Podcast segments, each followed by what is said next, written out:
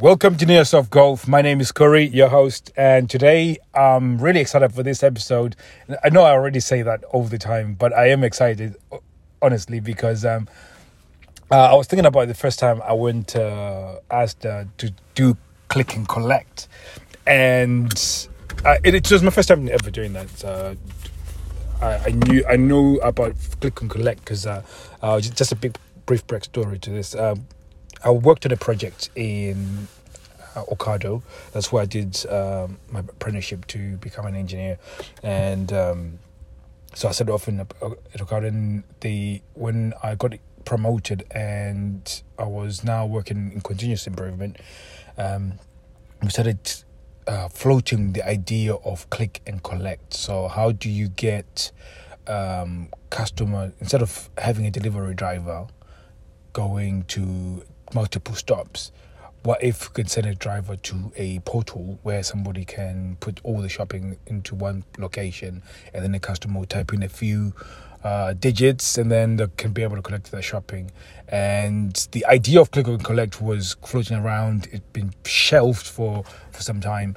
And then a lot of the other supermarkets started uh, doing it in order to do click and collect for the shopping. So you get people now walking around, people are in Tesco, even in Asda now, you get a lot of people walking and doing um, picking. So they pick the shopping for the customer and then they put it on a location. So you have a drive through where you pick up the stuff.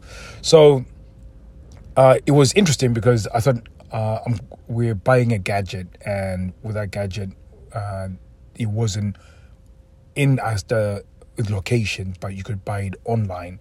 So we bought it online and then uh, it was a click and collect but what was funny is that they gave us a code, so you're not going going to the place where you actually go into, through the drive-through. You'd actually go to a sort of machine in order to. Now, when you talk about technology, like I'm a sucker for technology. I love anything that's to do with technology, and. Um, I remember walking over there, and there was a guy, a fellow, was trying to do something, so he was typing in keys, and he was trying to get this shopping to come and he was just so frustrated because nothing was happening and he was wondering whether he was doing it wrong, he was doing it right. And then he said to me, Oh, the machine is not working.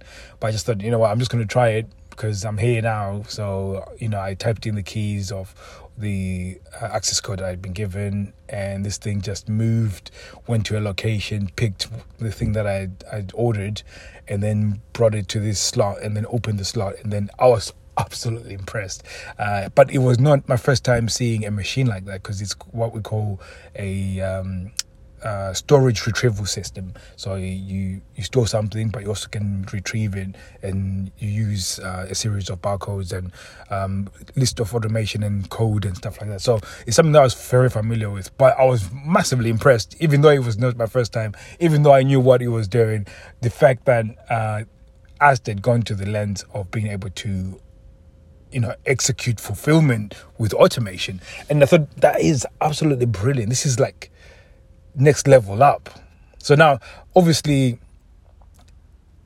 i don't know where they're going to take this. It could be just you know a trial time when they're doing the smaller uh, produce stuff because obviously they're trying to um, do something in terms of not holding stock within one location. They're holding stock at one location and then they just ship it as and when so they can create more space to store products that actually sell. So there's a there's a strategy into reason why they have done it that way, where you can get a click and collect and stuff. So it, it's a whole different whole thing. But I thought, how amazing would it be if they scale this and then fulfillment? Because think of the drive-through bit they still need somebody to go through the picking process and then once the picking done is done they have to pack it at some a certain point and then when you arrive somebody has to actually give you that shopping. So there's a lot of um, people that you have to pay in order to fulfillment. There's a lot of processes that require a lot of intervention with people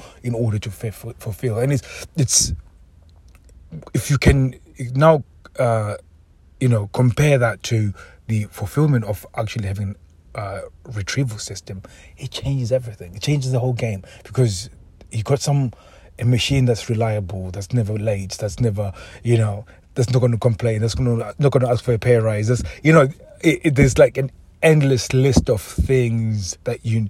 So, I mean, you're probably wondering why are you telling me this story? And I, I was it's just yesterday I was I was talking about you know the whole thing about the system that we're building and why automation is important for a golf course. Uh, I keep saying golf course, but I wonder if it's better to say golf course or a golf club, and I keep interchanging. But um, what I'm trying to say is the reason that emphasis on auto- making automation on the fulfillment. If you make automation on fulfillment, it frees you up to actually go and do the generating revenue activities so you can get more customers coming in, more people to play, and stuff like that. And this is why it's so important. Like, as they've recognized that if we can make this automation side, uh, make this part of the fulfillment automated, it frees up our people to go and do more of the revenue generating thing. So a revenue generating thing, instead of having somebody uh, handing over this piece of kit uh, from a location, um, they that person they can now employ a person, an extra person, to start filling the shelves. By filling the shelves, that means that people, customers see the product, and then therefore they're selling more. So there's benefits of making your fulfillment automated. And again, um, uh, I think most people are, I don't know if you're aware, um, Sainsbury's bought Argos.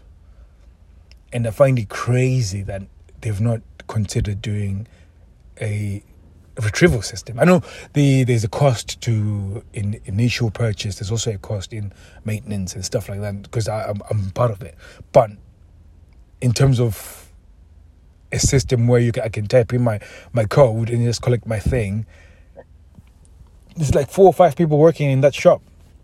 And again, with the machine, uh, you can easily pay, pay yourself back, pay get the money back for those people. So, and I, I can guarantee you, if if uh, Sainsbury's had uh, done that in terms of the Argos system, within no time i mean literally it makes it it makes the shopping experience much better. It means that uh, when somebody comes there's less friction. And it's something that we're talking about friction. Because if every time i go to argos i have to pre-order the thing. And then when i get to the thing i still have to tell them the number of the thing. So i have to have an email. And if i've used my uh, argos credit card i have to have my credit card. And you know there's so much friction to the whole purchasing experience. It's not amazing. I really want the thing, so I have to go through and suffer through all of this. And you have to start thinking, what within your golf course or golf club, sorry, um, where is the friction in getting the customer to give you money? And how can you reduce that friction?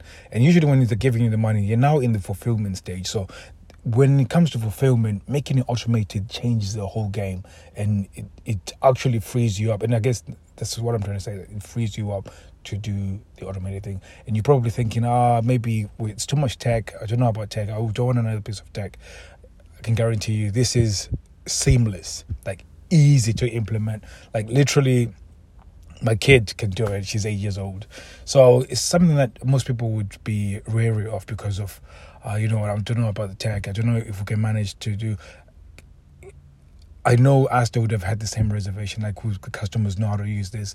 Would this be, would this work? Where would we fit it and stuff? The initial stage of you uh, wanting to implement it is a little bit f- fearful. But what if I can tell you that we would hold you by the hand and help you to sort it out? So you're not doing it all by yourself, but you got somebody ready to actually do it with you so you, you can understand it while, while you're implementing it but also you're not completely stuck as you're going through it so that I should make this episode and actually uh, talk about this because I think it's important for you to know that uh, when a new technology is coming in play, especially in your business, there is an initial fear of can we pull this off? Is this for us? You know, there's sort of these all these questions that come along, and I thought it was important for us to answer them and just tell you that you know it's something that you can do and you can actually benefit from. But anyways, I'm gonna leave it there, and um, I think the exciting part about it is that we we're, we're going through this in. I think uh, we've got a date, uh, 14 around 14, 15 February. Valentine's time, we're going to be looking to do a soft launch. So it's going to be pretty, pretty amazing. I'm going to, uh, we're going to be revealing more information about this. If you are interested in coming onto our podcast and talking about your experience and how you can help the golf industry, would like to hear your story and hear about what you got to do. And we're really excited about this. If you want to be involved in what we're doing, just give us a shout, and you know um, we'll give you more details of where you can get con- in contact with us. We're still working on that, but I'm really excited about the things that are happening right now near soft golf. So exciting! So they can't wait to uh, start talking to some of you golf pros, and I want to have you golf pros coming to, talking about your stories, telling us about you know life in COVID, you know what are you doing in COVID? How are you making money in COVID? So you can help other people because we it's our responsibility to secure golf's future. One to secure the future of golf because it's a sport that we love and sport that needs to be spearheading when it comes to the healing process of the world. You know. So thank you very much, and uh, I'll be speaking to you guys very very soon. Very exciting times, guys. Very exciting times. Take care.